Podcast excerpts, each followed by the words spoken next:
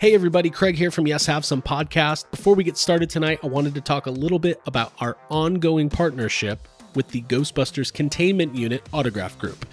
That group is run by my buddies, Matt and Tom. They are wonderful human beings. It's been awesome getting to know them and working with them, and they're total professionals. They are autograph experts. And right now, they are running a private signing with Ernie Hudson. That's right, the Ghostbuster Winston Zeddemore himself. We had Ernie on Yes Have Some a couple weeks ago. We talked about Ghostbusters, we talked about Ghostbusters Afterlife, and of course, we talked about this signing that they're doing. Now, this is how a private signing works. You're going to go to the Ghostbusters Containment Unit Facebook page. They also have a private Facebook group. I recommend joining. Wonderful discussion about collecting Ghostbusters autographs. And you're going to find the post where they talk about the private signing, and you're going to contact them to let them know what you want. They have photos available. You can do 8 by 10s 11 by 14s, things like that. Or you can also send in your item. Let's say you've got a poster you've already got signed by Dan Aykroyd, or you're working on a project, or you've got an action figure of Winston that you want to get signed. You can send it directly to them.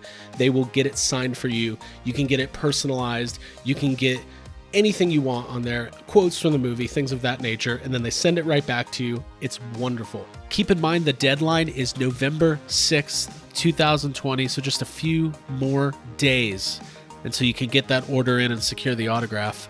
We want you to get in on the Ernie Hudson signing, and as an added bonus, we are partnering with our friend John Yerkeba, who you very much know. He is a wonderful artist and is doing an exclusive Winston Zeddemore Ernie Hudson print. 10 lucky folks who sign up for this private signing will get the bonus print signed by Ernie Hudson himself. It's kind of like a Willy Wonka YHS containment unit golden ticket type of situation. So head to the Ghostbusters containment unit, get in on the Ernie Hudson private signing, and get in on all of their upcoming exciting we can't even talk about it yet that's how exciting we think it's going to be uh private signings and uh do it. Just do it. Come on. I don't want to beg. Just do it. I'm getting some autographs. I know you are too. Ernie hudson's the best. Let's get on with the show. Okay, here we go.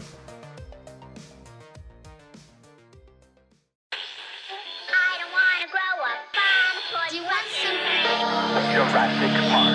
Now playing the PS7. Ecto goggles with Ecto Bomber, Neutron Blaster, and Water Zapper, each sold separately.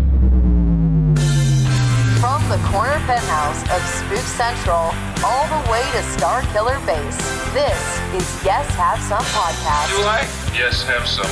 Yes, have some. You know, they told me you people were conceited douchebags. The only place in the multiverse where you can love the book, hate the movie, but still buy all the toys. I'm afraid you're just too darn loud. I'm not looking for a friend. I'm looking for a Jedi Master. A what? Please remember to hold on to your butts and get ready to get stressed. With your hosts, Craig Goldberg, Abigail Gardner, and Jacob Walsh. Okay, everybody, welcome to Yes Have Some podcast for an awesome, awesome interview that we've got coming up. By the way, I'm saying it's awesome before it happened, uh, but I don't expect it to crash and burn. Uh, but hey, you never know. It's wild out here on the internet. Uh, I have no idea what any of that meant. Abigail Gardner is joining me as usual. How are you What's tonight? Up, y'all? I'm uh, doing well. Good, good. And we're, we're talking about the Orange Years tonight, the brand new documentary about the history of Nickelodeon very exciting stuff. Excited to talk about it with the director, Scott Barber. Scott, how are you doing this evening? I'm doing great. Yeah. Thanks so much for having me. I'm super excited to be here. Thank you so much. Absolutely. So, I mean, first of all, we got to get to know you a little bit. So, where are you in the world and, and how are you doing? um, what is it like to release a movie in the most insane year of all time? Yeah. Uh, so I'm in Houston, Texas. Okay. Um, and it's very interesting. You know, we're just honestly, you know, we finished this movie. It debuted um, about two years ago, almost to the day, um, at Doc NYC in New York. And uh, you know, so we've been sitting on this movie for a while. Uh, so we're honestly, we're just really excited to get it out there and have people actually get to see it uh, it's a bummer that it's you know that the world is going through what it's going through right now. Um, but you know we're we we hope we can maybe bring some smiles to some faces in this you know these crazy times. Absolutely. So yeah, Abby, you and I watched it this morning. Yeah. And the only way I can describe it, if you're in our age bracket, if you're, you know, I was born in 84, Abby 85. So we're right. If you're in that, I'm going to say Mm-hmm. between the ages of 32 and 42, something along those lines, it's like a pure injection of like every emotion you can feel as a human being. Uh, Yes. it, it, I, I, when it was over, I somehow felt uh, extremely nostalgic and also uh, there was that that sadness that you also get because you- just you you just relived like you know 15 years of your life in an hour and a half and uh, it just kind of it hits all these buttons so scott talk to us a little bit about how this documentary like came to be and and what you know what went into the planning because you guys got everybody like you talked to Ah. to you know obviously mark summers was there uh, a must have uh, for any uh, nickelodeon documentary but uh, yeah so what, what was the planning like and how did you get this thing off the ground Yeah. So uh, to start it off, I made this movie. Um, me and one of my friends from childhood, actually, his name is Adam Sweeney. He was the co-director on this film with me, and uh, you know, he and I had written some scripts in the past.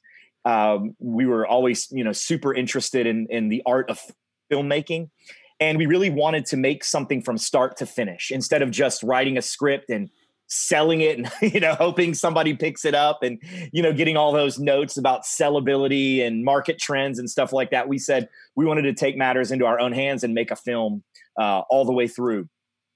And so we kind of thought about what about a documentary? Uh, and we were kind of bouncing that around because also we were kind of making like little mini documentaries uh, as part of our day job for other people. Okay. so we were kind of doing these Got like it. corporate versions of yeah of what we wanted to do, and it's like we could totally make a documentary. You know, we're we're basically doing it for other people.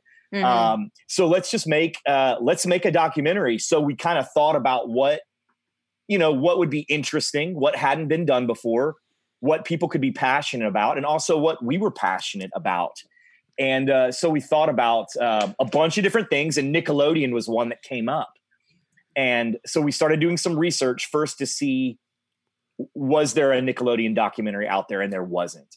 And then also we did more research then to say, okay, that's great. It's a neat idea. There's the nostalgia factor, but is there a story there? Because there has to be a story, or what are you doing other than just kind of taking a walk down memory lane? And Right. when we kind of found out about Geraldine Laybourne and her team, that's when we're like, oh yeah, hell yeah, there is a awesome story there that I think a lot of people don't know about. You know, people remember if you say salute your shorts, hey dude, double dare, people remember all those shows, but they don't know what went on behind the scenes.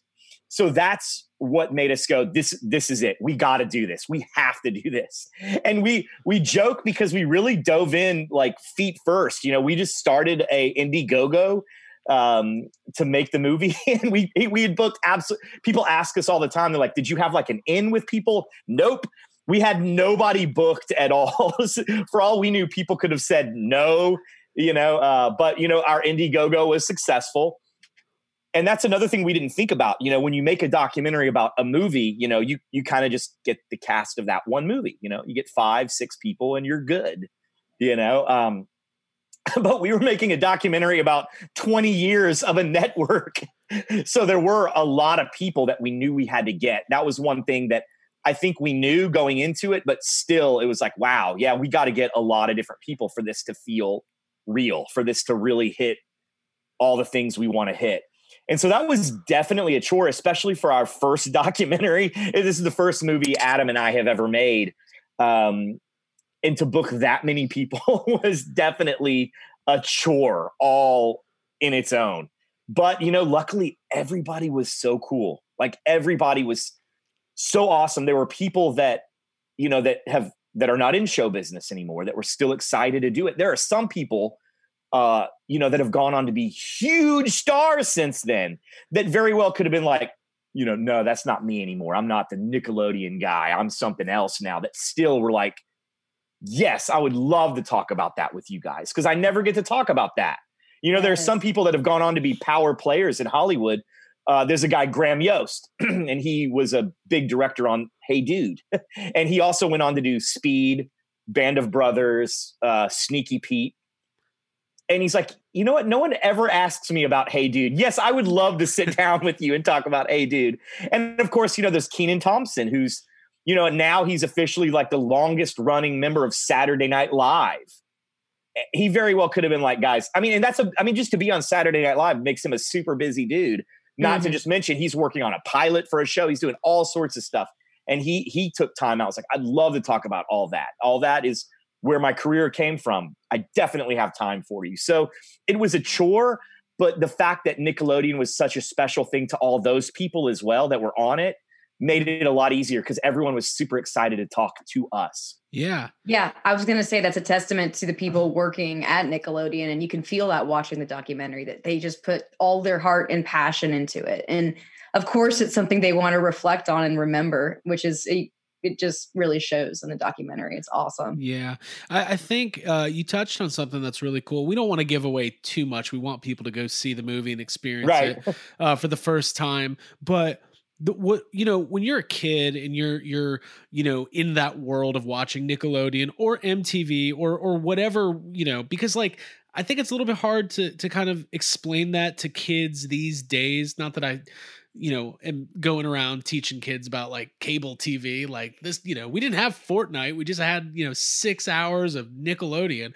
Um, but when you're a kid, you're just experiencing it, right? So you don't. I've never really even thought about the that history. So the way you guys really started at the beginning, um, you talked about the pinwheel stuff, which, like I said, '84. There, there was. It was like triggering things in my brain. It was like that looks and feels familiar um it's tapping into to some early memory that you know i didn't know it was accessing files i didn't know i had kind of thing uh mm. but that's the the through line of the like really these awesome powerful women who yeah. who who really you know they they kind of that that shit that resonated with me so powerfully sorry craig to take over no it's fine. i just I just I want to take over honestly because I was raised homeschooled in like a, a, very religious environment. So watching Nickelodeon was kind of my only outlet to the world, and it meant so much to me to be able to feel understood and to have something that I could like kind of get away with seeing. Um, that maybe if my parents knew everything about it, they wouldn't allow me to see it, like Rocko's Modern Life. But it's like it felt so special for me.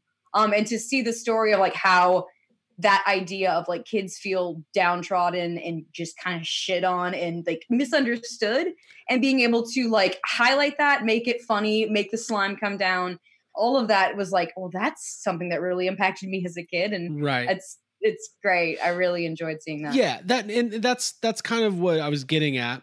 Um that notion of not talking down to kids right? Like mm-hmm. leveling with them being like hey being a kid's hard. Here's kids your age you know whether it's the game shows or or the the live action shows or whatever and they're, they're kind of like experiencing what it's like to be a kid in like real time. Um you know even like when you would watch like same kind of time bracket like when you watch like saved by the bell or something which i love saved by the bell but there's nothing about that that feels like any sense of reality. So I think relatable content, not yeah. so much. Yeah. Um, so Scott, so you guys got the Indiegogo.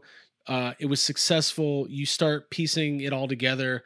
Were there any kind of like hiccups or surprises along the way? Like, um, because like you said, you got like major players to participate, and then you've got all these TV executives, and sometimes people also don't like um kind of waxing poetic about their own careers and, and reminiscing. Sometimes it's hard to get people to kind of understand like the story you're trying to tell. So you're asking basically were there any anybody that maybe didn't want to talk about it or? What did you have to sell anybody on the idea? Like did did did, did the people involved or the people that were involved with Nickelodeon especially like the higher ups the executives the TV people did are they aware of that impact or is it sometimes when you're in it you don't always take time to reflect on like what that impact is. So um i know i'm covering a lot of ground so what i'm asking yeah. what i'm asking is is like as you guys started gathering people, did you kind of have to sell anybody on on on what you were doing, or did people kind of get it right away? Yeah, absolutely. We we definitely had to sell people in the beginning for sure because like I said, you know, if you get a chance, anyone should look up our Indiegogo. I don't know if you guys got a chance to watch the video, but all it is is me and Adam. There's nothing else. It's us talking about what we want to do. At one point, I'm in these little hot pink shorts. like, so you can imagine that after we got the money, we're like, okay, now we have to actually make the movie. um, when we were reaching out to people in the beginning, um, it was difficult because people were like, "You, who are you guys? Y'all have never made a movie. Th- this is you guys in this video. You're just two guys from Texas making a movie about Nickelodeon." Um, and people were really nice. They were polite, but you could tell they were like, "Now, so what is your vision here? What do you guys want to do?" Um, and it was very difficult in the beginning. Once we got our first round of interviews and we were able to kind of um, cut a little mini trailer together that um, we actually debuted at um, New York City Comic Con. Oh, tight. Once we had that, um, and we were able to show people this is kind of what we're trying to do. And also, once we would we had interviewed like the first round of people, they were able to go to their friends and go, "Hey, these guys are totally cool. They're not weirdos. I promise. You should you should you should do this interview." Um, that helped us a lot. You know, like we interviewed Alisa Reyes, um, who is a, a cast member of All That, and uh, she's since become a very close friend. Um, and she was like, "Hey, I want to be involved in this. I don't just want to be interviewed in this. I want to be a part of this." And so she came on board as a producer and really helped us so much. You know, give us a different perspective. And um, she was able to help open some doors for us. Kenan Thompson, Larissa Oleynik, you know, people that she knew to say, hey, I'm a part of this. This is something that's going to be good. I promise you. Uh, so yeah, it got easier and easier and easier as we went. But in the beginning, it was it was difficult, and people were kind of like, "What kind of story are you going to tell? Are you?" Um, you know, there are certain people that have had a difficult time, like Amanda Bynes, you know, and I think people understandably were worried maybe we would be somewhat exploitive of some of those things, and we're not. That's not what we're, we're not trying to make a documentary that exploits anybody. We're trying to highlight people that didn't get the credit that they deserve, essentially. Yeah. Yeah. And unsung heroes. Unsung heroes. We're really, try- I think that um, it's a triumphant story. And, you know, so we, I think that it, it doesn't need that, you know. Uh, Thank you guys for watching it. And I appreciate your feedback because to me, it just, to go put in, oh, who was doing drugs off of who and who was, you know all that it just didn't need that you know No. it, and so it really gives it highlights the work of geraldine laybourne anne sweeney angela santomero all of these people that that that basically shaped your childhood like Yeah. shaped, uh, both generation x and millennials i mean there's a bunch of people that that that they shaped the world in a lot of ways you know the idea of cartoons not just being on saturday morning they started that you know we take that for granted now but they started that you know um so anyway yeah it, it it it there were people that were worried in the beginning understandably so and we were just like that's not the story we're trying to tell you know um and uh it got easier and easier and yeah it, it, it was just a it was an amazing experience. Yeah, it, it'll be interesting too because you know we're we host a pop culture podcast, so uh, nostalgia and, and taking a look back is. I mean, if you can see behind me, all of my Oh, yeah. all of my toys. Um, it's just part of our day to day life. So for me, my experience watching it, or Abby's experience uh, watching it, is you know it's touching on it. It hit all the notes I wanted it to hit because it's like it covers a lot of ground, right? Like you said, like it's a long. I mean, we're talking. I don't know when you can't do that on television launched, but I'm guessing that's like mid 80s, 85, 86, something along those lines, 87 even. And it, you know, it goes all the way through um almost to you know the late 90s or early 2000s. So Mhm. um when I think about Nickelodeon, it's kind of compartmentalized. You've got the game shows, you've got the animation, you've got the live action. Nick News was a huge part. Mm. Me and Abby kind of had this uh uh conversation today because like um you know we, we'll, we'll talk about it because it was a kind of a seminal moment in, in Nickelodeon history the uh, the Magic Johnson HIV Nick News moment like that entire thing I haven't seen that uh segment since I watched it originally and as soon as it started it was like flood of tears. Like, oh my god, this was like a this was a, a really uh, an important moment, like in the world and in America, and to talk openly with kids about Mhm. that subject matter, like in that groundbreaking like format, like where they're just sitting all on the couch together, just able to discuss it and feel their feelings. It's- right right and it, so but special. but it took me right back to so like where i remember salute your shorts and nick arcade and all of that stuff that was one of those moments where it just unlocked something and i wonder i feel like a lot of people are I can't recommend the documentary enough. We watch a lot of documentaries. We've been in a documentary. We won't go down that road. Uh, but uh, you know, this is something really special and it's because of the things Scott you were just saying. It's not there's no exploitation. It's pure like this is a story of your childhood kind of thing. And like it's a story I didn't know. Like obviously I take in all the content as a kid, but I didn't, you know, I never even thought to look at the history of Nickelodeon, how it all came together. And uh it's really special. That's all I can say. yeah, it's really to find special. a bunch of bright, badass women behind that, like that was extremely inspiring and joyful for me. I really took away from that. Like, it's a, that because there it was growing up watching Nickelodeon was so different from Disney and so different from any other like regular cartoon programming that there's something distinctly about it that now as I'm going back and watching the documentary, I'm like, oh, having representation for smart, intelligent females who are thoughtful and don't have to just be dependent on boyfriends. Oh, that Clarissa explains it all. No wonder that shaped so much in my life. And I, I just love it. And no wonder there were smart women behind that. It was really full circle. Yeah, Scott, I was going to bring that up to you. Like, I loved Clarissa. That was one of my favorite shows. And uh, in the documentary, you guys specifically talked about how um, there was this old uh, kind of, uh, you know, standard in television that girls will watch boys' shows, but boys won't watch a show with a girl. And I always liked Clarissa. Never even thought about anything other than she's just cool and she's just hanging out and she's weird and quirky like me. Like, I love that. Right.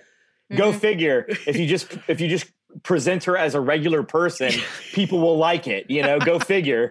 You know, it's Yeah. it's I, I, same with me. I loved Clarissa. I loved Alex Mack a, Mhm. a lot as well. Um, and both of those could have easily been a boy character, but Yeah. it was so genius to be like, hey, let's just make it a girl and let's just make her like totally cool. And and, and, and it, there's no girls and boys will watch something if it is good. And those shows were both great. They would have been fine if they had a boy. It would have been it would still would have been a good show. It wouldn't have been as groundbreaking.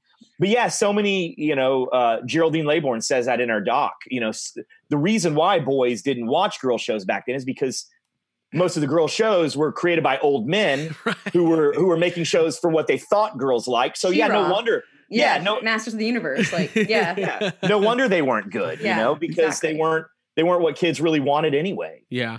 Um, Mhm. we're, we're theme park enthusiasts as well. Um, I don't think there's anything we're not actually enthusiasts about. Uh, but Yes. uh, uh, I need less hobbies, basically, is what I'm saying.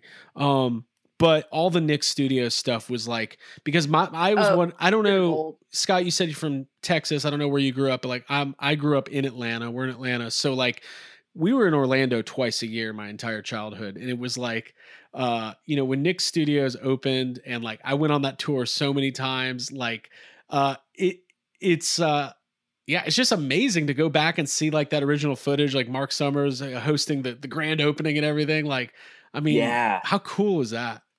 It's just so great. Yeah. So I'm, what I'm saying is, I'm glad you guys covered that in so much detail. Yeah. Oh yeah, thanks. It- you know, and I never got to go as a kid. I never got to go to Nickelodeon Studios. Um, so it was really neat to get to like research it and uh, and present that whole thing because really Nickelodeon it was it became something bigger than a network. It really at the end, at, you know, by the late '90s, it was no longer a network. It was a full blown phenomenon. It was a Mhm. place you could go. It was something that you could have. It was it was just it was everything. Right. Mhm. And you guys, Yeah, I never got to go, sorry, um, to Universal or to Nickelodeon Studios when it was open either. So I've gone back to YouTube, like other people's home movies of their tours of Nickelodeon Studios to watch. Uh, so it was really great to see all that stuff behind the scenes of like, oh, this is where you walk through and how you can see this stage and the stage. Yeah. And you, Yeah. Abby Kind does have the shirt on though, the vintage Yes, tee. I do. I saw that. sorry. Yeah. I got it off eBay. So. um i Mm, remember well um now this show wasn't talked about there's so many shows also that like you guys you you covered so much, but there's there's always those one. Everybody has their their secret favorites. So like my brother and me was one of my favorite ones. Yeah, and yeah, uh, me too. I remember uh, taking the Nick tour and they were filming it. And it was that part where you guys talk about where like you can kind of walk between the sound stages and look through the glass. And i remember you know we weren't in the studio audience but we were watching it. And i just remember being like no i need to be down there. Like because you know when you're a kid you you come up with that fantasy like they're gonna see me they might put me in a couple scenes i don't know. Yeah. I'm so funny. yeah i'm so hilarious they're gonna put me in a few scenes.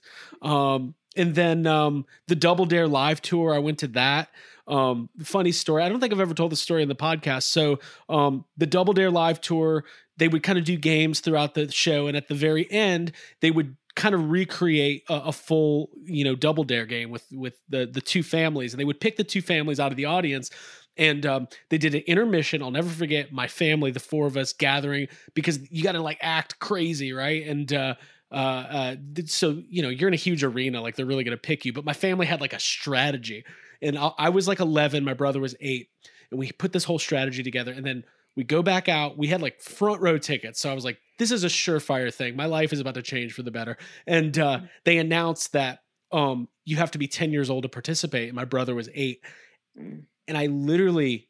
I it was the leaving. first time I felt resentment in my life. I was looking at him like, you mother.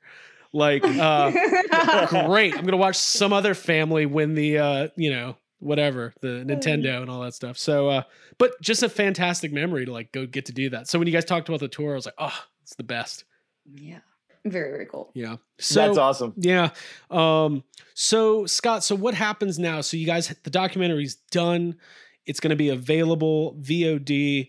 Um, how are you guys getting the word out? What what's the early like are you know, I wonder how people are gonna react, like especially maybe the kids who like grew up and like haven't thought about Nickelodeon in like 20 years.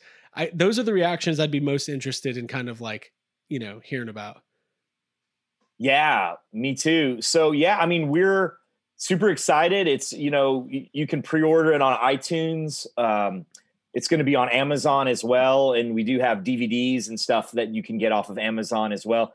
So that's where it's going to be first. Um, hopefully, after that, it's on one of the more like subscription, like Hulu, Netflix, Amazon Prime. That's where we're all hoping it moves to um, after it's you know been here for a while. Right.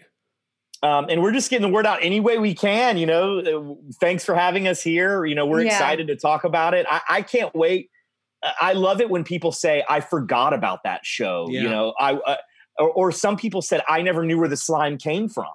And the Mhm. fact that it was on, you can't do that on television. Like, I love it when people say, "I learned things I didn't know." Um, you know, because obviously that, that's the point. You know, Right, but um, right. I forget that there are some things like because to me it's like, well, duh, yeah, like I knew that's where the slime came from. But if you're a couple years younger, you know, then you you don't remember that because slime is Mm. still a huge part of of Nickelodeon to this very day. Yep. Yep. So, you know, a lot of these kids that are, you know, 10, 12 years old, they're watching Nickelodeon. They they of course have no idea because they're not going to remember a show that was in the, you know, the mid 80s. Right. Mhm. Well, we're talking today before we watched it. Now, Abby, you did not, you were not that familiar with, um, you can't do that on television before No, today. not. Like a couple No. years before. So, So that was a big reveal to me. Like that, I, yeah, I had like a vague memory of maybe like what the lockers looked like, but I'd never seen an episode. So I was like, okay, this I- is a lot of backstory, I grew and to, I like it. Sorry, I grew to appreciate it over time. I remember being a kid, like being six or seven, where like Salute Your Shorts and um, uh, Hey Dude were, were like the new shows, but they would still show the reruns of You Can't Do That on Mhm. Television. And it was it was just that thing where you get possessive of like that's not my show, these are my shows. But like over time, you just you know you love it all. Um, uh, Scott, what what were some of your favorites though growing up? Oh my gosh.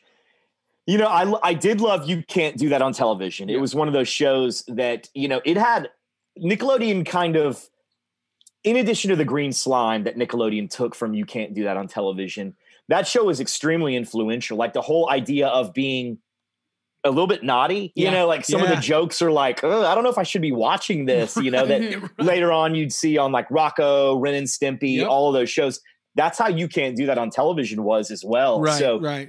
That show, I think, really, I, I got a lot of my sense of humor for, to this very day from Yeah, yeah, from yeah. that that show. Yeah. Yeah. um, that show meant a lot to me. Uh, Salute Your Shorts was another one that I just absolutely loved. Oh, yeah. um, I think that show's great because the characters seem very real. Like you do have like your archetypes, you know, your stereotypes, like the bully, the nerd, but they kind of are a little more fleshed out Yep. than a lot of stuff was. You know, like for example, Donkey Lips, Michael uh, played by Michael Ray Bower.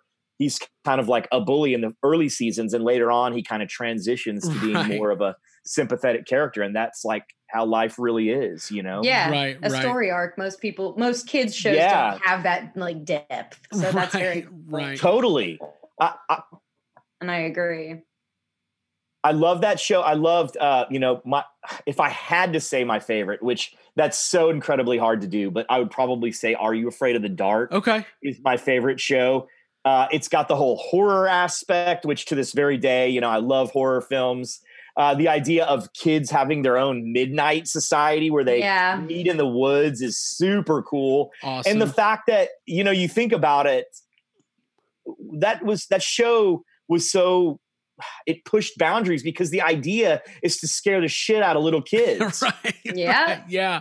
It Yeah. scared the shit out of me. Yeah. you know, no. it, it was so scary. And the fact that Nickelodeon is like, hey, let's put a show on that just scares kids. Like most networks absolutely would not have the guts to do that. And they did. And it and a lot of those shows did not have happy endings on UK uh, on uh are you afraid of the dark? A lot of times the kids ended up like trapped in another dimension or Right, right. you know being chased by a monster and that's just how it ended. Yeah. I, I I think love that's that. really, really interesting. And the fact that um, DJ MacHale, the creator of that show, you know, he had to cast different kids on every show. You know, he couldn't just cast the Midnight Society and that's it. You know, Uh, every single episode had it. What a what a challenge, you know, that is. And and you can see how many of those kids went on to be huge stars. You know, Neve Campbell was on an early episode of Are You Afraid of the Dark? Ryan Gosling, you know, all these people that went on to be huge stars got, you know, maybe didn't get their start, but that was one of the first things they were ever on. So you can tell, obviously, he had an eye for talent. So I watched every Halloween. I watch Are You Afraid of the Dark? And to me, it just, it really holds up, you know, it really does. Yeah, I mean it, it it's just part of um you know Snick in general. Like I remember the promotions for Snick. Uh I remember specifically as like I didn't you know it was kind of like viral marketing before viral marketing because they they were dropping like it was just like Snick is coming, you know, it- you know, three weeks till Snick, but they didn't tell you what it was, which was the uh, the Saturday night block of television on Nickelodeon. And I remember asking my mom what Snick meant. I remember I was like, "Mom, what is Snick? Nickelodeon's got Snick, but I don't know this word. Like, um, I don't know what that says about me, but uh, yeah, Oh, wow. I It's a lot about Nickelodeon. Yeah. How smart they are. but right yeah i know but like but i have a lot of these memories. Like i have very seminal moments. Like i've probably got 15 nickelodeon related stories. I've got the night that i thought i was going to be on slime time live even though i wasn't picked to be a contestant. In my head i thought they were going to still call me. And like there was a tornado warning and like the the tv went out and i was freaking out because like i was like screaming at my mom I was like i'm supposed to be on slime time live she didn't have the heart to tell me like you're not going to be on slime time live hey uh, you notice we don't have a video phone. All those kids are on video phone. Um, so that and then I went to a, a taping of Guts too down in Orlando. wow. Yeah, and That's nice. so it was it was amazing. It was uh during whew, I'm trying to get the year. It, it was during a time where they were having a, uh different Olympic athletes as guest stars, and I was there when Picabo Street was there. I think she's a skier, um, which uh, was was cool. But the thing I as a kid you don't realize when you went to a taping of Guts, you didn't see the whole show. You saw one event three times because Right, they one because it took so long to um you know tear down and everything so um so you saw three different tapings with three groups of kids and it was the uh the bungee cord basketball one um so it was great but also i was like i thought i was gonna see the Aggro Crag come on Yeah, that's what you want to see. Yeah. Wanna right. see You saw how the sausage was made Right. instead of the Aggro crag. yeah yeah and still in my head i thought for some reason they were gonna did you notice the running theme that i always thought i was gonna get picked for something and i never did uh, yeah. So um but yeah, just really great memories and and this documentary just just it like it's almost like it just rustled everything up. Like I've been on eBay today looking at Nickelodeon merch. Um, Uh, yeah, I was watching the Rugrats Halloween episode. yeah, Um, literally, because yeah, the Nicktoons in particular, th- that was my jam. Like having parents who, um, you know, kind of monitored what we watched. If it was animated, it was like, oh, that's fine. So Rocko's Modern Life, like that subversive humor, like my brother and I were like, this is this is what we're all about. So yeah, it makes me want to go back and collect Rocko stuff and Rugrats and. We're big collectors, obviously, so I have a feeling I'll be on eBay later tonight, Yeah. blowing some money. Scott, you guys talked about that in the documentary about how there was a, at first, kind of a reluctance to to merchandise uh, a lot of the stuff, and then over time, uh, they couldn't help it. Basically, like uh, you know, when when Gak's put in front of you, you, you got to sell Yeah. Gak. Right.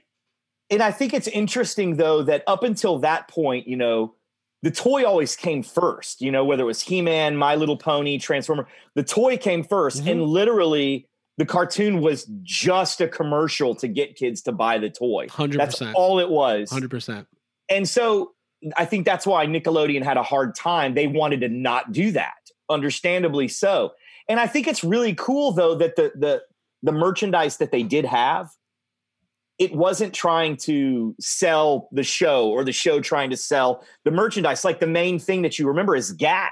Right. Well, that's not from a show. Right. You know what I mean? It's not like they were selling action figures of the Midnight Society. As cool as that would have, as cool as that. Right. would have I need you those know? right now.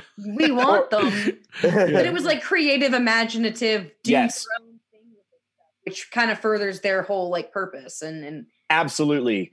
yeah, which is and very, Nick, Nickelodeon magazine that they had, you know, it it like Chevy Chase was on the cover of one. You know, it was it. it they didn't just talk about Nickelodeon shows. They talk, which they very well could have done. That the Nickelodeon magazine could have just been an advertisement for all the shows coming up, but it wasn't. It was about all sorts of stuff that kids were dealing with. I mean, they were advertising movies and other shows on other networks. So I think that that's really cool. That even when they did merchandise, it was more. It had to be organic. If kids were if kids were asking for it, and that's kind of when I talked to Gerry Laybourne about it. That's more what it was. If kids are asking for it, they'll give it to them. But they didn't want to tell kids what you want. Like, hey, kids. Don't you want He Man? Here he is. Here's a new He Man, He-Man. slightly different. Right. Yeah, Right. Right. this He Man's a little different than the other He Man you already bought, but you got to have this one because it's got a little bit different sword. You know, Right. It was more organic, and Right. yeah, Gak. Who didn't want Gak? You know, and it was not part of any show. No. Or Floam. Yeah. Big Floam fan.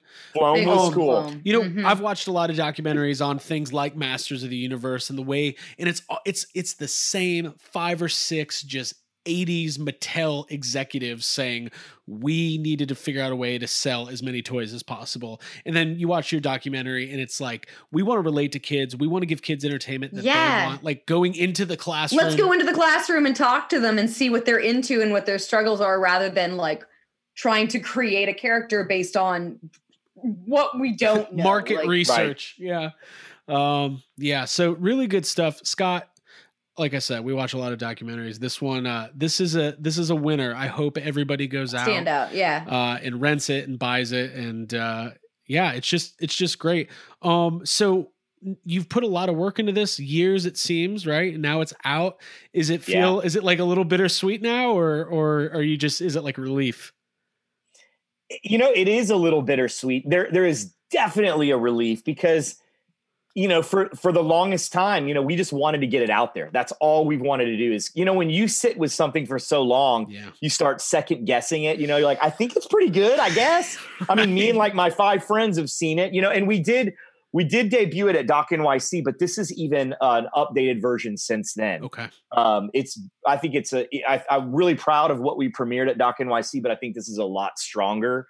Um, we got we got more stuff after that um, because yeah, we had time to sit on it. So we're like, let's just continue to work on it and, and make it better and better and better. So I think it's I'm really proud of it. But you know how it is when you when you you're the only one who's seen it and maybe a handful of people. You're like, I guess it's good. I hope Yeah. people like it. You know, so the fact that now we're finally showing it to people and people are like, oh yeah, this is cool. We're like, ah, good. You know, um, so we're excited. You know, the same way everyone got to share in Nickelodeon to kind of share this thing that that we've made. It, you know, we made so many awesome relationships. You know, both with the people. I, I, kind of the analogy that I use with me and Adam is kind of like the hobbits in Lord of the Rings. Um, I don't know. You guys are Samwise and Frodo. Yeah, yeah, yeah, yeah. Where it's it might have started with us, but once we got out of the the Shire, we developed a whole brotherhood and sisterhood of all these people that helped us. And to get to work with those people, it was amazing. The yeah. people, the, the team that that came together to work on this movie is amazing and i do miss them but luckily you know i hope i get to work with them again on another project yeah well that's and that's one thing i was kind of thinking about is watching it is like you know especially like if you think like the cast of all that or the cast of hey dude or whatever like there's only five or six people in the world who shared that exact same experience and it's not relatable right? Like you know i'm sure you know kenan thompson uh and uh, the other cast members like that they, they were on all that you know that there's like a brotherhood and like you said a brotherhood and a sisterhood that forms um and so to be able to tap into that and see people talk about it so fondly is just is really great one of my favorite moments and i think people know this but i completely forgot about it um when chris farley was on all that and like right to see i was it was like mind-blowing i'm like that. chris farley and Kenan thompson like like the like Kenan is an snl hall of famer i personally i think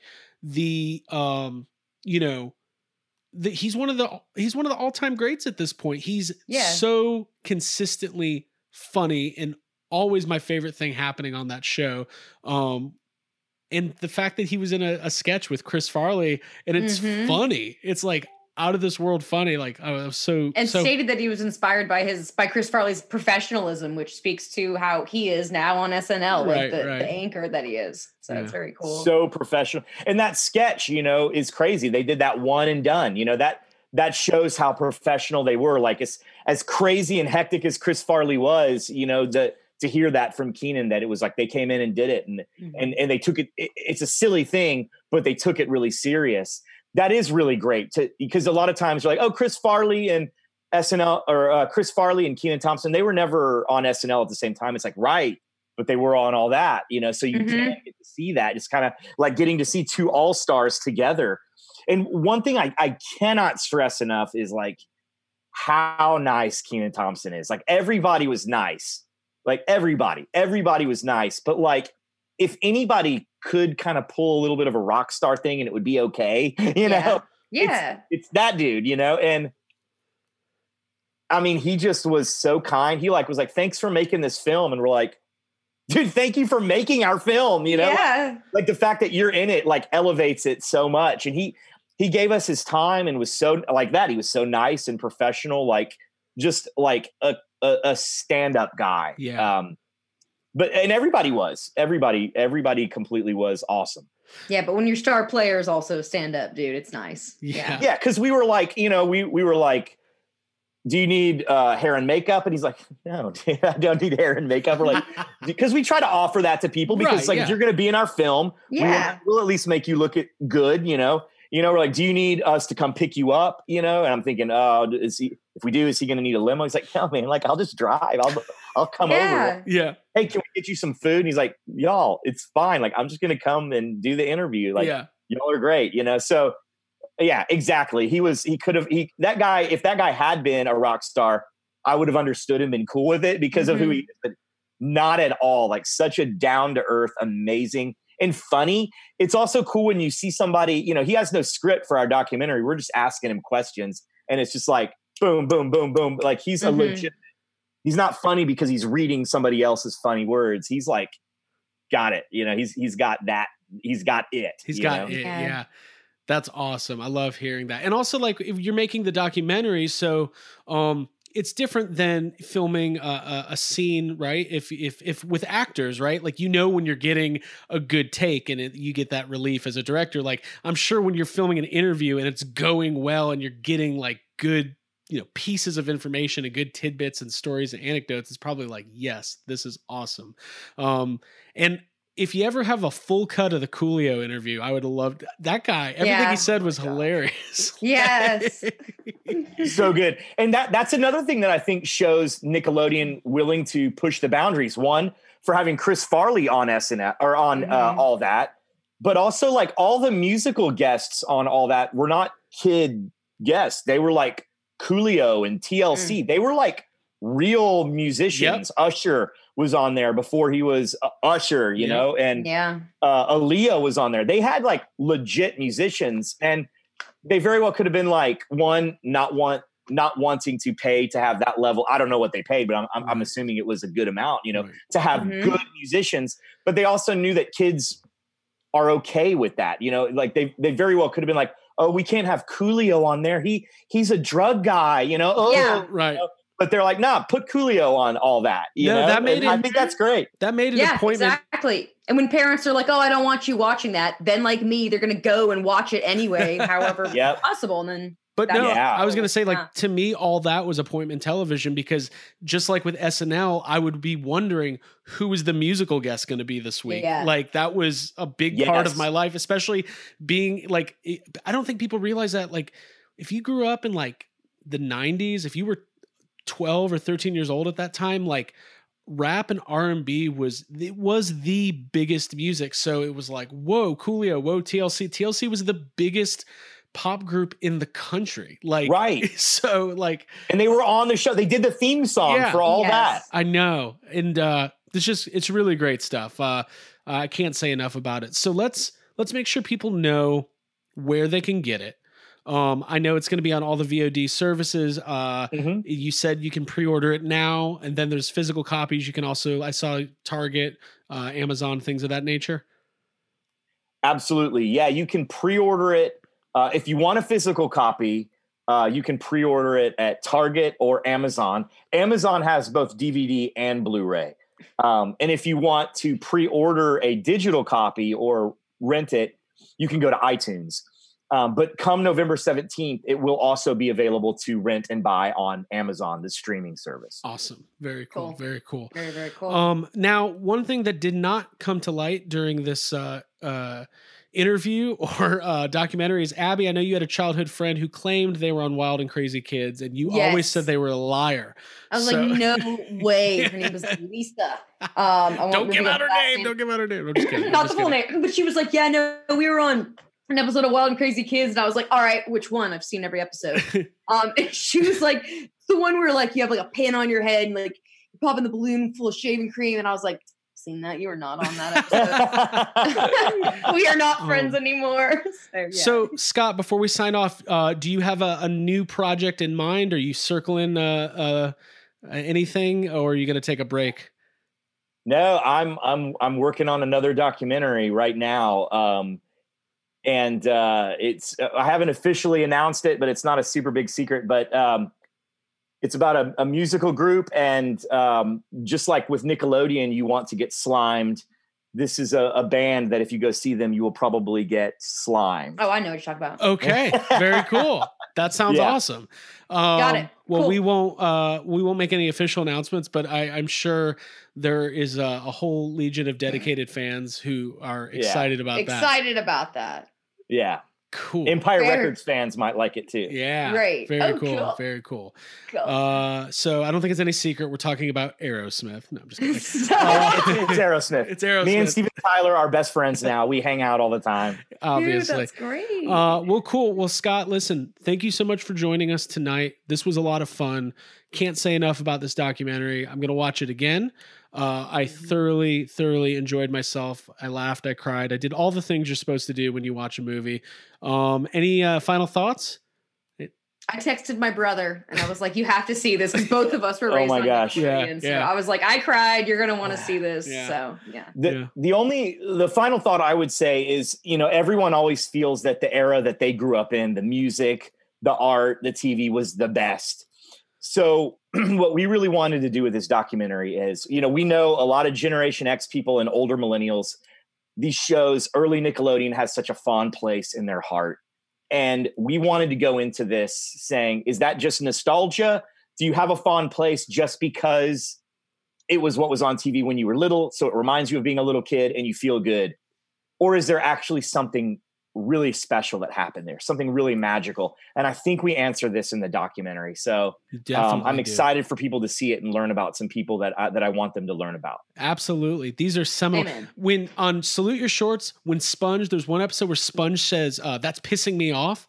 Um, Yeah. I remember being a kid and being like, I can't believe they did that because that's awesome. And this is a kid show and he's pissed off about something and he's saying it. And that's Yeah. exactly what I would say if I was Sponge right now. So, uh, yeah, I, I definitely think I completely agree with you. It's not just nostalgia. It's, It's uh, rewatchability. yeah, Like the it- fact that it stayed, it was good then, it is good now when you go back to it. Um, well, Scott, we will uh, catch up down the road. I, I hope this is not your only time on Yes Have Some. And Me uh, too. yeah, and Yeah, uh, we We'll will. have a Uh, physical challenge. yeah, yes, yes. Uh, we're gonna have an obstacle course set up for everybody. Um, w- I've tried. good luck with the release, and uh, may you uh, may you touch the hearts of all the what older millennials. I like that because that's what we are. Older millennials. older millennials. Older millennials, right? Um, yeah. and, I, and I hope these new kids watch it and go, wow, we have nothing like this because they don't. Because unboxing videos on YouTube are not going to be anything compared to Nickelodeon. There, I said it. Okay, cool. All right, Scott, have a good one, man. Thanks, guys. Thanks, Thanks you so much for having me. Thank Bye, yeah, y'all. of course. Appreciate it.